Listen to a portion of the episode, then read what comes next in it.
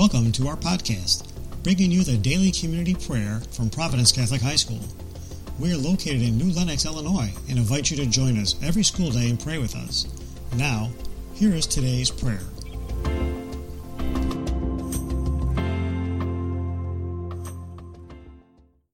Good morning, Providence. My name is John McGuire, and I'm a senior. Dear God, earlier this week I attended morning Mass, and the celebrant was Father Rich. During the Mass, he held up the Eucharist and said, See what you believe in, become what you see, the body and blood of Christ. Now, I've heard Father Rich say that quote dozens of times, but for some reason, this time, the, fr- the phrase just resonated with me. The one part that jumps out at me is when he says, Become what you see. We are, liter- we are literally being called to become Jesus Christ, the Lord and Savior of humanity. How are we to do that? A seemingly impossible task has an easy answer, though.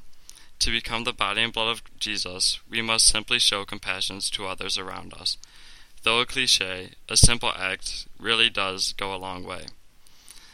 Just like Moses heard God in the tiniest whisper, our friends will see us in God through our actions.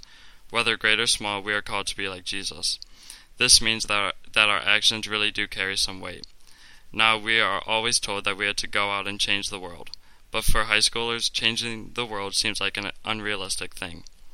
However, I believe that the world would be a lot better if everyone would live out Jesus Christ's mission so that happiness will be brought to all. Being Jesus to others does not require working miracles or telling great parables, but, but rather being kind to everyone that we encounter. So, God, my prayer to you is this let everyone be shown your light so that we may spread it to others. Let the Providence Catholic community become Jesus so that we may truly change the world. Love me.